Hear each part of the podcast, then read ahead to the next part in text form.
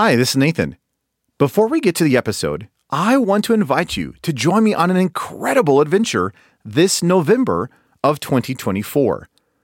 I am taking a small group of believers to Turkey, what the New Testament called Asia Minor, for a 12 day Bible study tour of the early church. We'll be studying the book of Acts and many of the epistles on location as we visit ancient cities like Ephesus, Laodicea, Hierapolis, Antioch, Pergamum, and many more. If you are interested in joining me this November for a once in a lifetime adventure as we study where much of the New Testament and early church took place, you can learn more by going to deeperchristian.com forward slash turkey. And if you're interested, don't delay. Spots are limited and on a first come, first served basis, and a $100 discount is available if you register before May 27th. I do hope you can join me. And again, more information is available at deeperchristian.com forward slash turkey. Now, here's the episode. Welcome to episode 255 of the Deeper Christian Podcast. This is the podcast to help you study God's Word, know Jesus intimately, and discover how you can build your life around Jesus Christ. I'm Nathan Johnson, and in today's episode, I want to talk about the fact that your Bible is out of order. Let's dive in.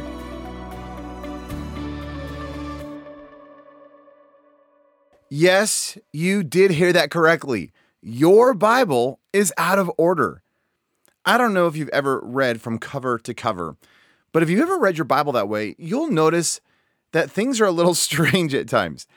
You're walking through Genesis, Exodus, Leviticus, Numbers, Deuteronomy. Hey, you're, you're great. That's doing well.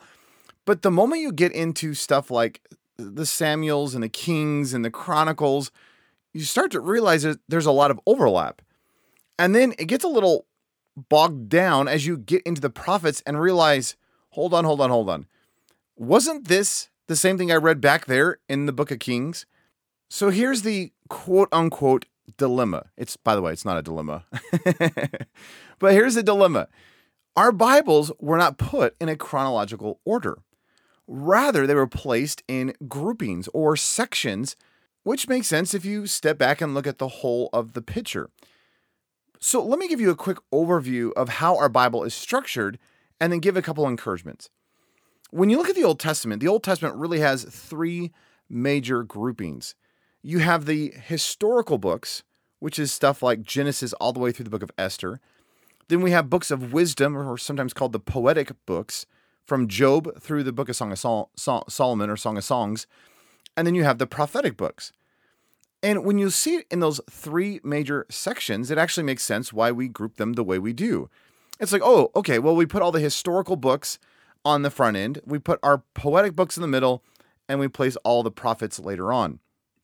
But even within those groupings, you could even go probably a layer deeper and say, okay, well, we have the five books of Moses called the Torah or the books of the law, which is Genesis to Deuteronomy. And then in the other historical section, we have the those books that are written in the pre-exile, in other words, those that are recording the history from the time of entering into the promised land with the book of Joshua all the way through the Kings and the Chronicles. And then we have some post exile. In other words, after they return from Babylon from captivity, we have the books of Ezra and Nehemiah and the books of Esther. And if you look at the prophetic books, you've likely heard the terms major and minor prophets.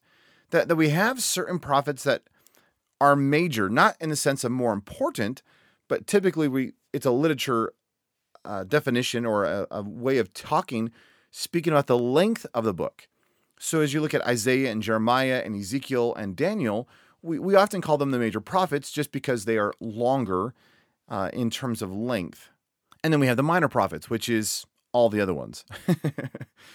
so when we look at the Old Testament, then we have three major groupings. We have historical books that are recording, obviously, the history of Israel. We have the wisdom literature or poetic books. And then we have books of prophecy. And again, prophecy is not all just foretelling what's coming in the future. A lot of the writings of the prophetic books is actually to call Israel back into repentance. And as you come to the New Testament, we have a couple of different sections. We have a biography grouping, which is the Gospels, right? Matthew, Mark, Luke, and John. We have one historical book in the New Testament, the book of Acts. We have a whole group of letters, uh, mainly written by Paul, but then we have some general letters. And then we have a book of prophecy or apocalyptic literature at the end, the book of Revelation. And even when you look at Paul's letters, Paul's letters are not written chronologically. They're, for the most part, placed in order from the longer books to the shorter books. That's not perfectly true, but that's as a generalization. And then we have his letters to individuals, even at the end of that. So the books of Timothy, Titus, and Philemon is put at the end of the letters that he writes to the churches. So there is a reasoning behind the order that we have in our Bibles. That being said, I actually think this is a good order. And the reason being is, well, it's that's been the way it's been for a long time. And so when you come to a church service, it's actually great or in conversation to be able to quickly reference a book and know where it is. So, all that being said, let me give you two quick ideas. It's really important to recognize that we as Christians are not merely a New Testament believer. We are an entire Bible believer. In other words, we need both the Old and the New Testaments. If you just come into the Bible and read the New Testament, you're actually missing a ton of the significance that the New Testament writers are pointing back to, saying, yeah, this is a fulfillment of this. This is the reality that comes out of this understanding. And so, if all you have is a New Testament, you, are actually lacking a lot of the depth and the significance of what the New Testament is unveiling. On the other hand, if all you have is the Old Testament, like a modern day Jew, you're missing the fulfillment of everything your scriptures point to. So you you have all these unfulfilled prophecies. You have okay, why has God been giving us these feasts? What is the whole significance of the Old Testament? Well, the whole Old Testament is pointing to the reality of Jesus Christ, but you need both of those covenants. You need the Old Covenant and the New Covenant, and they work hand in hand for our understanding of not only who God is, but the eternal purpose of God, which is found and fulfilled in Christ Jesus and the outpouring of the Holy Spirit. So, if I can remind you, as you come into Bible study, don't just be so exclusive that you just keep a narrow focus in the New Testament or say, well, yeah, the New Testament's important, but I really love the Old Testament stuff. We as Christians need both the Old and the New Testament. That is so essential to Bible study. And part of that is as I'm studying the New Testament, I need to trace those threads back into the Old Testament and say, okay, well, where does this start or where does this idea first come, come to fruition? What is God revealing in the Old Testament that now is climaxing here in the New Testament and vice versa? And a second thought, just in relationship, relationship to all of this, is the idea of what would happen if you took some time this year or between now and the end of the year and said, I want to read through the Bible chronologically. There's a richness that happens when you actually see scripture in the order that it actually happened. And the reason this is so helpful is that, you know, when we get to the prophets in our Bibles, most of us kind of zone out and we're like, okay, there's a bunch of people yelling at Israel, but we don't understand why or the context of why they're saying what they're saying. And reading the Bible chronologically actually helps place some of these perhaps more obscure books in its context and they start to make sense. It also gives a great illumination in the New Testament as you're reading through the book of Acts and then you start reading Paul's letters in the order that he would have written them. In other words, you start to see some of the problems that the early church is facing, and then you see Paul addressing those, those issues to specific churches, saying, Beware of this. Hey, concern yourself with this. So if you've never read the Bible chronologically, I would highly encourage you to do so.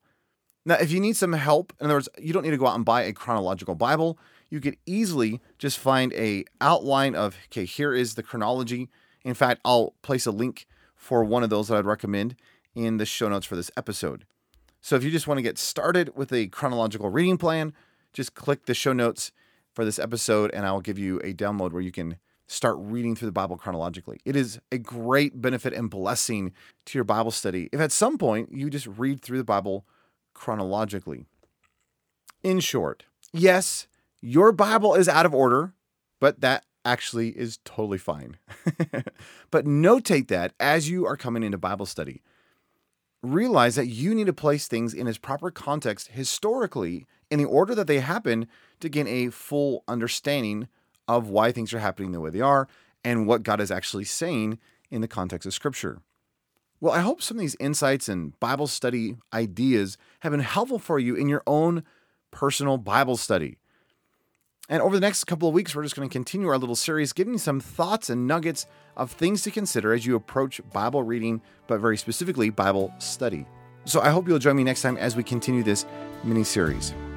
As always, thank you for listening to this episode of the Deeper Christian Podcast. For show notes of this episode, including a download of a chronological reading plan, please visit deeperchristian.com forward slash 255 for episode 255. And until next time, know I am cheering you on and praying for you as you build your life around Jesus Christ.